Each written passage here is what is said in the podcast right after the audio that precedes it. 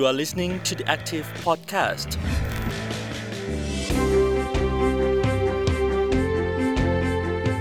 สวัสดีครับ ขอต้อนรับคุณผู้ฟังเข้าสู่ The Active Podcast ประจำวันอาทิตย์ที่ 17 ธันวาคม ปี 2566 ครับ วันนี้อยู่กับผมภูเขาพิรดลภาคีเนตช่วงนี้ก็เริ่มต้นฤดูกาลวิ่งสอบของเด็กม .6 กันแล้วนะครับ รวมถึงในหลาย ๆ โรงเรียนก็อยู่ในช่วงสอบกลางภาคกัน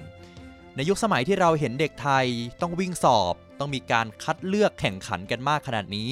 เรายังพบว่าคะแนนสอบปีซ่า หรือผลสอบปีซ่าของเด็กไทยยังอยู่ในระดับที่ค่อนข้างน่าตกใจนะครับ ซึ่งเราพบว่าคะแนนในปี 2022 หรือปีล่าสุดนี้ อันดับคะแนนของเด็กไทยลดมาอยู่ในจุดที่ต่ำที่สุดในทักษะทั้ง 3 ด้านนะครับ ไม่ว่าจะเป็นทั้งการอ่าน คณิตศาสตร์ และก็วิทยาศาสตร์ โดยอันดับของเรานะครับอยู่ในครึ่งล่างของตาราง ทั้งในระดับโลก และระดับภูมิภาคอาเซียน และแน่นอนว่าเรามีค่าเฉลี่ยคะแนนต่ำกว่า ค่าเฉลี่ยในประเทศกลุ่ม OECD อย่างไม่ต้องสงสัยครับ แต่คุณผู้ฟังครับ ข้อสอบปีซ่าที่มีชื่อคล้ายๆ กับอาหารอิตาเลียน ชนิดหนึ่งนี้ มีลักษณะข้อสอบที่ต่างไปจากที่เราคุ้นเคยกันนะครับ ที่เป็นข้อสอบเป็นปรนัย เป็นข้อสอบช้อยกากขอคองอตามที่เราจำได้นะครับ แต่ข้อสอบปีซ่านี้ไม่ได้วัดกันแค่ความจำของเด็กครับ แต่ยังวัดไปถึงความเข้าใจและการประยุกต์ใช้อีกด้วย วันนี้เราเลยชวนคุณนิชาพิทยาพงศกรครับ นักวิจัยอิสระด้านการศึกษา มาร่วมตั้งคำถาม และรู้จักกับแบบทดสอบปีซ่าครับว่า มีหน้าตาอย่างไร วัดอะไรในตัวเด็กไทยกันแน่ และผลการเรียนของเด็กคนหนึ่งนี้ จะสะท้อนไปถึงภาพใหญ่การศึกษาไทยได้อย่างไร ก็ต้องขอเชิญคุณนิชาลองอธิบายถึงหน้าข้อสอบปีซ่าให้คุณผู้ฟังได้เข้าใจคร่าวๆกันก่อนครับ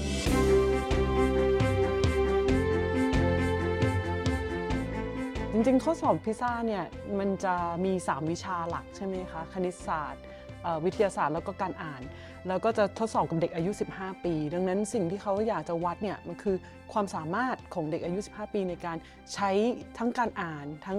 ความเข้าใจในคณิตศาสตร์และวิทยาศาสตร์ในชีวิตประจำวัน ในแบบที่เด็ก 15 ปีควรจะทำได้เนาะทีนี้ข้อสอบของเขาอะก็จะมีทั้ง part ที่เป็นอัตนัยแล้วก็เป็นปรนัย มันจะมี part การเขียนตอบด้วย แล้วถ้าเกิดไปดูตัวอย่างข้อสอบนะคะ ซึ่งเขาก็มีเปิดเผยให้ไปดาวน์โหลดดูได้เนี่ยจะเห็นว่ามันจะมีการให้สถานการณ์อะไรบางอย่างมา แล้วก็ผู้เข้าสอบก็ต้องอ่าน แล้วก็วิเคราะห์ แล้วก็มีการคิดว่าเอ๊ะเราจะเอาคอนเซปต์หรือทฤษฎีที่เราเคยเรียนมา มาใช้แก้ปัญหานี้ได้ยังไงนะคะ มันต้องอาศัยการอ่านจากใจความเป็นครับแล้วก็สามารถที่จะ เชื่อมโยงกับความรู้ที่เคยเรียนมา ครับแล้วก็ต้องเขียนอธิบายได้ด้วย อืม ซึ่งอันนี้อาจจะเป็นทักษะที่เราไม่ได้ฝึกฝนกันเยอะนักในโรงเรียนไทยค่ะ อ่าคือคือมันไม่ใช่แค่ว่าจำแล้วตอบไม่ได้ค่ะแต่มันคือต้องอ่าน แล้วต้องเอาความรู้เดิมที่มีอยู่ในหัวเนี่ยมาประกอบใช้วิเคราะห์มันใช่ แล้วอธิบายออกมาอีก ใช่ค่ะ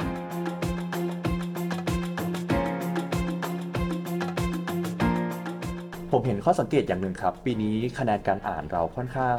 ตกลงมาค่อนข้างเยอะเลย ไม่แน่ใจว่ามันสะท้อนตัวเรื่องของการเรียนรู้อะไรของเด็กไทยบ้างไหมคค่ะรับจริง ๆ คะแนนการอ่านของเด็กไทยเนี่ยตกมาตั้งแต่รอบการประเมินที่แล้วนะคะ แสดงว่าไม่ใช่ผลกระทบจากโควิดอย่างเดียว แต่ว่ามันอาจจะเป็นพฤติกรรม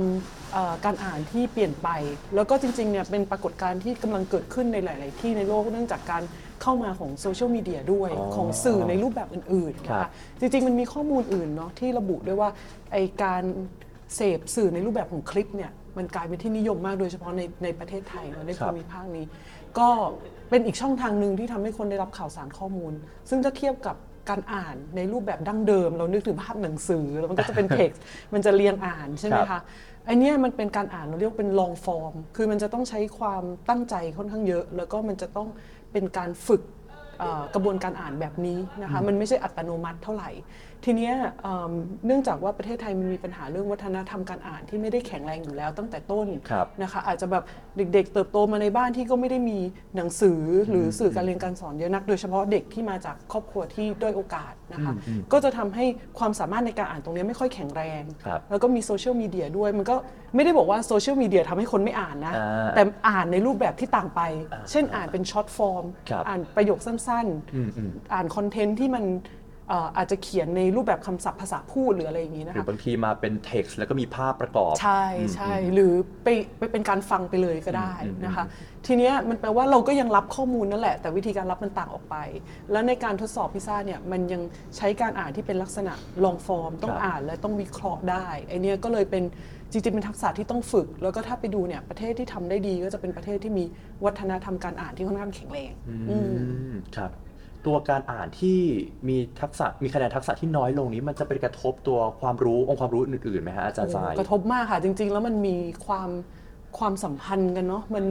เอ่อถ้าเราเข้าใจภาษาแน่นอนเราก็จะอ่านโจทย์ ออกเอ่อเอ่อภาษามันก็จะเกี่ยวข้องกับคณิตศาสตร์ด้วย สมมุติอะมีโจทย์มาที่วันนั้นเราเห็นกันในโซเชียลมีเดียอะเด็กคนหนึงมีแตงกวา 15 อัน อีกคนหนึงมีมากกว่า อ่า 2 อัน ตกลงมันเท่ากับการบวกหรือการลบ อ๋อออย่างเงี้ยค่ะมันต้องอาศัยการตีความภาษาก่อน ถึงจะไปเข้าใจวิชาอื่น ๆได้ หรือว่าถ้าในข้อสอบเนี่ยมันมีคำที่อ่าไม่ใช้ในชีวิตประจำวันเนาะบอกนักเรียนจงแจกแจงอย่างเงี้ย เออ นักเรียนไม่เข้าใจคำว่าแจกแจงก็คือ ไปต่อไม่ได้ไปต่อละไม่ได้ดังนั้นภาษามันเป็นประตูด่านแรกก่อนที่จะไปเข้าใจเรื่องอื่นๆ ใช่ไหมคะเอ่อดังนั้นเรื่องการที่คะแนนการอ่านเด็กไทยตกลงเป็นน่ากังวล และอีกอย่างถ้าไปดูข้อสอบนะคะเอมของปีก่อนๆแล้วกันที่ไซเคยเห็นเนี่ยข้อสอบประเมินการอ่านบางครั้งให้อ่านฉลากอาหารนะคะอืมอืม ถามว่าฉลเอ่อผู้ผู้แพ้อาหารควรระมัดระวังการใช้การรับประทานอาหารนี้อย่างเงี้ยในในฉลากครับ อาหารมีคำเตือนอะอืมอืมแล้วเด็กไทยจำนวนไม่น้อยเนี่ยพอมาตอบข้อนี้ตอบไม่ได้ประมาณครึ่งหนึ่งเป็นถ้าถามเพราะอะไรฮะถ้าถามว่าเอ่อใครบ้างที่ควรระมัดระวังในการกินอาหารอันเนี้ยแล้วเขาตอบไม่ได้ อันนี้คือมันมันกระทบกับชีวิตประจำวันนะคะแปลว่าเอ่อคุณอาจจะต้องไปมีปฏิสัมพันธ์กับโลกข้างนอก แล้วคุณต้องไป ไม่รู้สิประสานงานกับอืม ราชการ หรืออาจจะมีเอกสารทางกฎหมีมาย เอกสารทางกฎหมาย อ่า แล้วถ้าคุณตีความไม่ได้ จับใจความไม่ได้ มันก็มีผลกับชีวิตใช่ไหมคะ หรือว่าอ้าวมีอะสมมุติจะมีเลือกตั้ง ครับ แล้วแต่ละพักก็เสนอนโยบายออกมา แต่คุณอ่านและจับใจความไม่ได้ว่ามันคือนโยบายอะไร แล้วมันครับ จะมีผลกับชีวิตยังไง มันก็จะมีผลต่อการมีส่วนร่วมกับสังคมโดยรวมอย่างเงี้ยนะคะ ดังนั้นการอ่านโอมีมีผลมาก ๆ เลย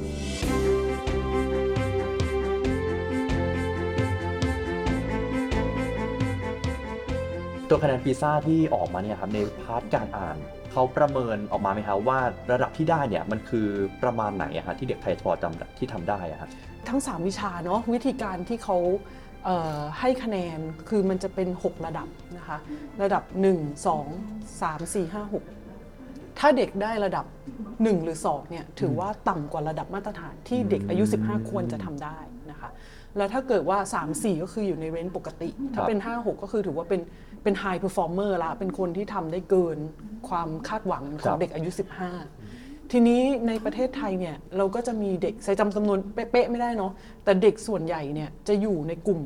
1 2อื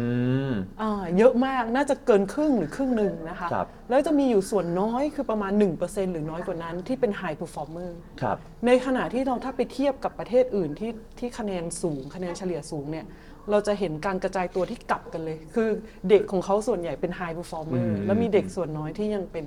Low Performer ครับ อันนี้ก็จะทำให้เราเห็นภาพว่า โอเค คะแนนเฉลี่ยเนี่ย มันก็มาจากการเฉลี่ยเนาะถ้าเราเรียนคณิตศาสตร์กันมา ไม่ใช่ข้อสอบพิซซ่าแล้วอันนี้ครับง่ายกว่าครับพิซซ่ามาก คือถ้ามันมีคนส่วนใหญ่ที่ทำได้คะแนนเยอะแล้วคนส่วนน้อยที่ทำได้คะแนนน้อยพอเฉลี่ยออกมามันก็สูงอืมแต่ประเทศเราเนี่ยมันมีเด็กส่วนน้อยที่ทำได้คะแนนสูงอืมอืมอืมและเด็กส่วนมากที่แบบคะแนนต่ำอืมดังนั้นต่อให้เด็กส่วนน้อยเนี่ยเราบอกว่าอ๋อมาจากโรงเรียนเน้นวิทย์มาจากโรงเรียนอ่าสาธิตทำได้เก่งกว่าเด็กสิงคโปร์อีกเออ แต่มันมีแค่หนึ่งเปอร์เซ็นต์ไงคะ เออมันจะไปมีความหมันเอาไปะร เฉลี่ยกับอีกคนเออจำนวนมาก มันก็คะแนนมันก็ต่ำอยู่ดีดังนั้นอืม เราไม่อาจจะมานั่งพอใจว่าโอ้เรามีเด็กที่ทำได้เท่ากับสิงคโปร์เรามีแค่หนึ่งเปอร์เซ็นต์เองสิงคโปร์เขามี 40กว่าเปอร์เซ็นต์มันมันเราไม่สามารถแข่งขันได้ แล้วประเทศเราไม่สามารถไปได้โดยคนแค่หยิบมือเดียวอะครับครับแต่การที่มีเด็กอย่างน้อย 1%ที่เขาทำข้อสอบนี้ได้ นั่นหมายความว่าเด็กทุกคนเองก็ควรที่จะมีความสามารถเช่นนั้นด้วยเหมือนกันถูกต้องไหมฮะหมายถึงว่า การที่มีเด็กอย่างน้อย 1%เนี่ยแปลว่าเด็กคนอื่นเองก็อาจจะมีโอกาสที่จะมีทักษะเช่นนั้นได้ด้วยเหถ้ามือนกันถ้าด้วยไหมใส่คิดแบบ ถ้าใส่คิดแบบอาจจะปากร้ายนิดนึงนะ คือ1%เนี่ยเป็นฝีมือของใคร อืม เป็นฝีมือของโรงเรียน หรือมันมาจากตัวเด็กเอง คือถ้ามันมีน้อยแค่หนึ่งเปอร์เซ็นต์แล้วถ้าเราไปดูส่วนใหญ่มันคือโรงเรียนที่มีการสอบคัดเลือกเข้าอะค่ะ มันคัดครีมมาแล้วอะค่ะ แล้วถามว่าการที่เด็กโรงเรียนเหล่านี้ทำได้ดีทรายเองก็จบโรงเรียนเน้นวิทย์นะ ชื่อดังแห่งหนึ่ง ก็จะจะบอกว่ามันเป็นฝีมือโรงเรียนหรือมันเป็นฝีมือก่อนหน้านี้ทั้งหมดที่เราทำมาแล้วเราคัดแต่ครีมมาดังนั้นก็ไม่แปลกที่เขาจะ perform ได้ดี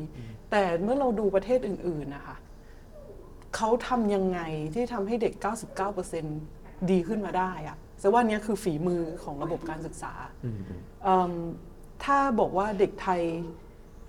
อะถ้าพูดอย่างเมื่อกี้ที่ว่าก็ก็มีความหวังจริง ๆนะคะ คือแปลว่าถ้าเราไม่ทำอะไรเลย แล้วเราแค่ใช้วิธีช้อนกรองเด็กเก่งขึ้นมา เรายังได้เด็กที่ perform ได้ระดับสิงคโปร์แล้วถ้าเราลองทำอะไรสักนิดอะโอ้โหเราจะได้เยอะกว่าขนาดไหนมากขนาดไหนใช่ไหมคะ แล้วที่เราต้องคิดวันนี้มากกว่า คือเรากำลังทำอะไรกับ 99%ที่เหลือ อืมนั่นหมายความว่าข้อสอบนี้ไม่จะเป็นข้อสอบวัด ความสามารถของเด็กอย่างที่ใครเข้าใจกันแต่เป็นข้อสอบวัดคุณภาพการศึกษาถูกต้องไหมครับ ใช่ค่ะ จริง ๆ แล้วการประเมินพิซซ่าเนี่ยมันมีเป้าหมายอันดับแรกเลยมันคือ policy focus คือมันเป็นตัวที่จะบอกว่าระบบการศึกษาแต่ละประเทศเนี่ยมันต่างกันยังไงเอ่อถ้าเราดูแค่คะแนนสอบเราบอกประเทศนี้ดีประเทศนี้แย่เนี่ยแค่นี้มันไม่ทำให้เกิดการเรียนรู้ แต่ถ้าเราดูลงไปลึกกว่านั้นเอ่อ มากกว่าการสอบพิซซ่า การทำข้อสอบ มันจะมีการเก็บข้อมูลของนักเรียนด้วยนะคะ ตั้งแต่ความเป็นอยู่ ภาวะทางโภชนาการ ความรู้สึกของเขาในโรงเรียน well-being ต่างๆเอ่อฐานะของครอบครัว เขาเก็บข้อมูลมหาศาลเลยนะคะ เสร็จแล้วเอาข้อมูลตรงเนี้ยมาประมวลรวมกับผลการเรียนของเด็ก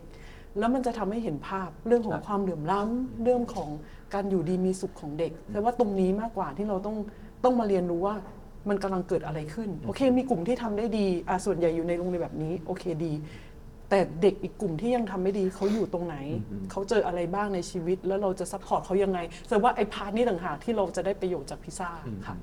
นั่นหมายความว่าอาจจะไม่ใช่แค่เรื่องของการแก้ไขตัวหลักสูตร หรือแก้ไขการสอน แต่มันหมายถึงเรื่องการ ที่เราจะพัฒนาคุณภาพชีวิตของเด็กคนหนึ่งยังไงได้บ้างไม่ว่าจะเป็นเรื่องทางของโภชนาการเรื่องของอาสุขภาพด้วยไหมครับ หรือว่าเรื่องอื่น ๆ ที่ทำให้ เหล่านี้ล้วนเป็นปัจจัยที่ทำให้เด็กคนหนึ่งมีการเรียนรู้ที่ดีมากขึ้นถูกต้องไหมครับใช่ค่ะจริงๆ ก็น่าจะต้องทำควบคู่กันนะคะ ทั้งเรื่อง well-being ของเด็ก แล้วก็ทั้งเรื่องการเรียนรู้หลักสูตรวิธีการสอนด้วย คือความเป็นอยู่ที่ดีอะท้องอิ่มนอนหลับ ไปโรงเรียนไม่โดนกลันแกล้ง มีคนใส่ใจอย่างเงี้ยค่ะ มันเป็นมันเป็นรากฐานเนาะมันเป็นฟ u n เดชั n แต่มันไม่พอที่จะทำให้เราเอ่อ มีทักษะการคิดขั้นสูง มันก็ต้องทำสองอย่างควบคู่กันไป แต่สิ่งหนึ่งที่เราเห็นนะคะก็คือหลังจากโควิดมาเอ่อจริง ๆ แล้วโรงเรียนมันสามารถจะมีบทบาทได้มากกว่าแค่การเรียนการสอนอืมเพราะว่าอืมตอนนี้เด็กๆก็จะต้องการการฟื้นฟูในหลายด้าน เรื่องครับทักษะทางสังคม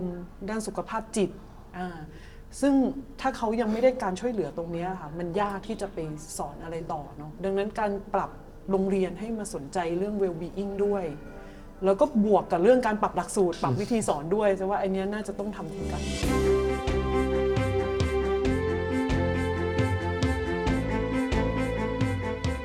มาถึงตรงนี้แล้วครับเราเห็นว่ามีหลายสิ่งมากที่ หน่วยงานภาครัฐเราจะต้องจัดการให้กับเด็กคนหนึ่งเขาสามารถมีมีวัตถุดิบมีต้นทุนมากพอ ที่จะสามารถเป็นเติบโตเป็นผู้ใหญ่ที่มีคุณภาพได้ ตรงนี้แล้วครับเมื่อเรากลับมามองที่โครงสร้างของการศึกษาไทยของเรา ไม่ว่าจะเป็นเรื่องของโครงสร้างกระทรวงศึกษาธิการ เรื่องของโครงสร้างหลักสูตร หรือแม้กระทั่งต้นทุนชีวิตของเด็กคนหนึ่งณตอนนี้ในประเทศไทย มันมากเพียงพอหรือยังที่เราจะสามารถผลักดันเด็ก ให้อย่างน้อยเนี่ยมีทักษะคะแนนปีซ่าในระดับผ่านมาตรฐาน ในประเทศกลุ่มเฉลี่ย OECD ได้ตรงเนี้ยครับ อยากให้คุณสายช่วยลอง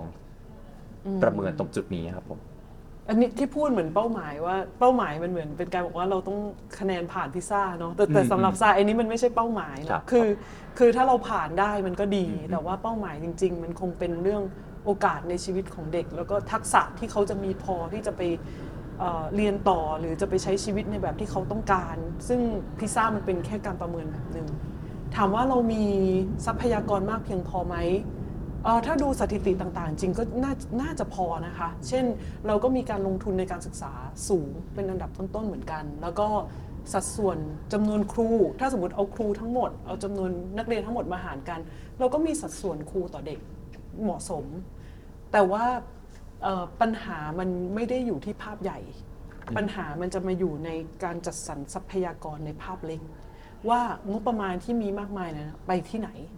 นะคะหรือว่าคุณครูที่เราก็มีเพียงพอพอเราไปดูโรงเรียนอ้าวทำไมโรงเรียนเล็กก็ยังขาดแคลนครูอย่างเงี้ยค่ะมันจะเป็นเรื่องของการกระจายทรัพยากรมากกว่าที่เรายังมีปัญหา หรือเรามีการใส่งบเอ่องบประมาณทรัพยากรจำนวนมากเกี่ยวกับการพัฒนาเอ่อการเรียนการสอนวิทยาศาสตร์ใช่ไหมคะเอ่อซึ่งก็นำไปสู่การอาจจะเป็นการสร้างโรงเรียนวิทยาศาสตร์ การแข่งขันพาเด็กไปแข่งขันวิทยาศาสตร์โอลิมปิก แต่ถามว่าถ้าเงินส่วนนั้นเนี่ยถูกเอามากระจายอืมไปให้กับการพัฒนาคณิตศาสตร์วิทยาศาสตร์ทั่วทั้งประเทศเนี่ยมันจะเกิดอะไรขึ้น ภาพมันจะต่างไปอ่าทรัพยากรเรื่องอาหารกลางวันครับนะคะเอิ่มอันเนี้ยอาจจะอาจจะไม่พออเพราะว่าค่าครองชีพมันเพิ่มขึ้นอืมใช่ไหมคะครับผมเอ่อแล้วก็ การจะทำให้อาหารมื้อหนึ่งมันมีคุณภาพโภชนากรมันก็จะต้องใช้เงิน หรือด้วยกฎเกณฑ์ปัจจุบันที่เรามีให้อาหารกลางวันฟรีเนี่ยถึงแค่ป .6 ครับพอเป็นชั้นม .1 ม .2 ม .3 ไม่ได้อือมย่างเงี้ยอืมอืมมันมันต้องอาศัยการแก้ไขกฎระเบียบหรือโครงสร้างบางอย่าง เพื่อที่จะทำให้ได้ แล้วก็ต้องใส่ทรัพยากรมากขึ้นอ่าหรือว่าอีกปัจจัยหนึ่งที่มีผลก็คือการใช้เทคโนโลยีครับคือจากในผลประเมินพิซซ่ารอบนี้บอกเลยว่า ประเทศที่มีการเอาเอ่อการเรียนทางไกลมาใช้อย่างมีคุณภาพเนี่ยช่วยให้ผลของเขามันไม่ถดถอยไปมากนักนะครัคะบแปลว่าการเอาเทคโนโลยีเข้ามาเสริมเนี่ยมันก็จำเป็นแต่มันก็ต้องทำอย่างมันก็ต้องทำอย่างมีศาสตร์และศิลป์เนาะเพราะว่าในขณะเดียวกันเราก็เจอว่าพอเอาเทคโนโลยีเข้ามาในห้องเรียนเนี่ยมันเกิดการรบกวนครับแล้วเด็กกลุ่มหนึ่งก็จะแบบมีเวลาเรียนน้อยลงอืมเรียนไม่ทันอืมไม่เข้าใจ ดังนั้น มันทรัพยากรจะว่าเราน่าจะมี อืมแต่ว่าจะเอามากระจายยังไง จะเอามาใช้ยังไง จะมีไกด์ไลน์ยังไงไอ้ตรงนี้มากกว่าที่เราต้องมาปรับ ซึ่งโจทย์เรื่องทรัพยากรเองก็มองว่าก็คงจะมีบริบทที่ต่างกันไปในแต่ละพื้นที่ถูกไหมฮะบางพื้นที่ค่ะ อาจจะขาดครู บางพื้นที่อาจจะขาดเรื่องของงบประมาณ บางพื้นที่อาจจะต้องการเทคโนโลยี ตรงนี้แล้วเรื่องของการกระจายอำนาจทางการศึกษาจะตอบโจทย์ตรงนี้ได้เพิ่มขึ้นไหมครับ คือถ้าเป็นการกระจายอำนาจทางการศึกษามันมีได้หลายรูปแบบนะคะเอ่อ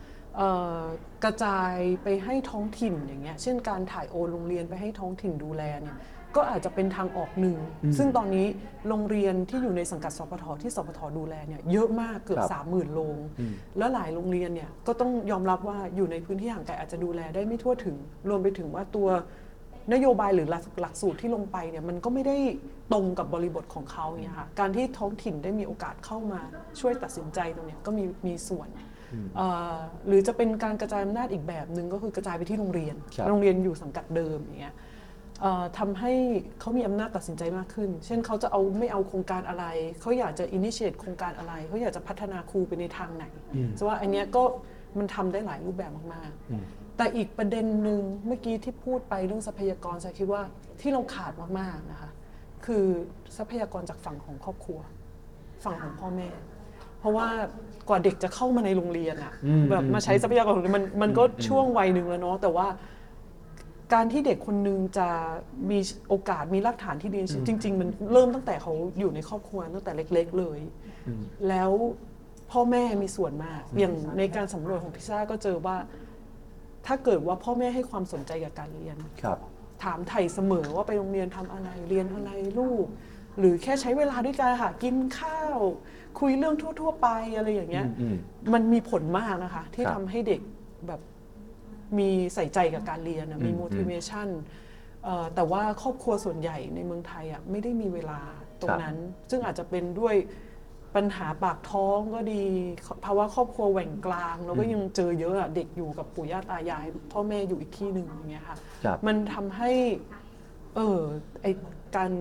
ดูแลตรงเนี้ย มันหายไป จริงอยู่บางบ้านนี่คือใส่ใจดูแลมากนะคะอันนี้ก็อันนี้ก็ยอมรับแต่ว่าเออส่วนใหญ่ของประเทศตอนนี้เป็นอย่างนี้ ครับ ตรงเนี้ยก็ยังคิดว่านโยบายที่เกี่ยวกับเรื่องสวัสดิการของครอบครัวก็สำคัญนะคะ อืมอืมนอกจากเรื่องการศึกษาอย่างเดียวอืมเอ่อเช่นนโยบายที่เอ่อ มีศูนย์เด็กเล็กคุณภาพอ่ามีเงินอุดหนุนสำหรับเด็กยากจน หรือว่ามีเงินอุดหนุนให้เด็กเล็กครับอ่านโยบายที่ให้พ่อแม่ได้ลาคลอดนานขึ้น เพื่อที่จะอยู่ดูแลลูกในช่วงวัยที่เขากำลังสร้างทักษะบางอย่าง ในตอนเล็กๆอย่างเงี้ยค่ะครับก็อาจจะต้อง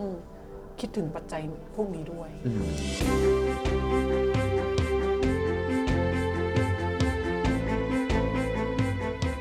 มีสิ่งหนึ่งที่ผมคิดคิดอยู่ครับว่าสมมติว่าเรา เริ่มต้นที่จะแก้ไขปัญหาเหล่านี้ อาจจะเป็นเรื่องเล็กๆก่อนก็ได้ไปจนถึงเรื่องใหญ่ๆอะไรเงี้ยครับอาจจะใช้เวลาไม่ทันจนถึงการประเมินปีซ่าปีหน้าในรอบถัดไปไหมฮะมันเพราะในเรื่องเหล่านี้ดูเหมือนจะเป็นจะต้องใช้เวลากันสักพักจนกว่าที่ระดับคะแนนของเด็กไทย หรือว่าเรื่องของทักษะเหล่านี้ จะมีการบ่มเพาะแล้วก็เรียนรู้กันมากขึ้นไปยิ่งขึ้นคุณทรายคิดว่าเรื่องเหล่านี้มันต้องใช้เวลาอีกไปอย่างน้อยสักเท่าไหร่ฮะอืม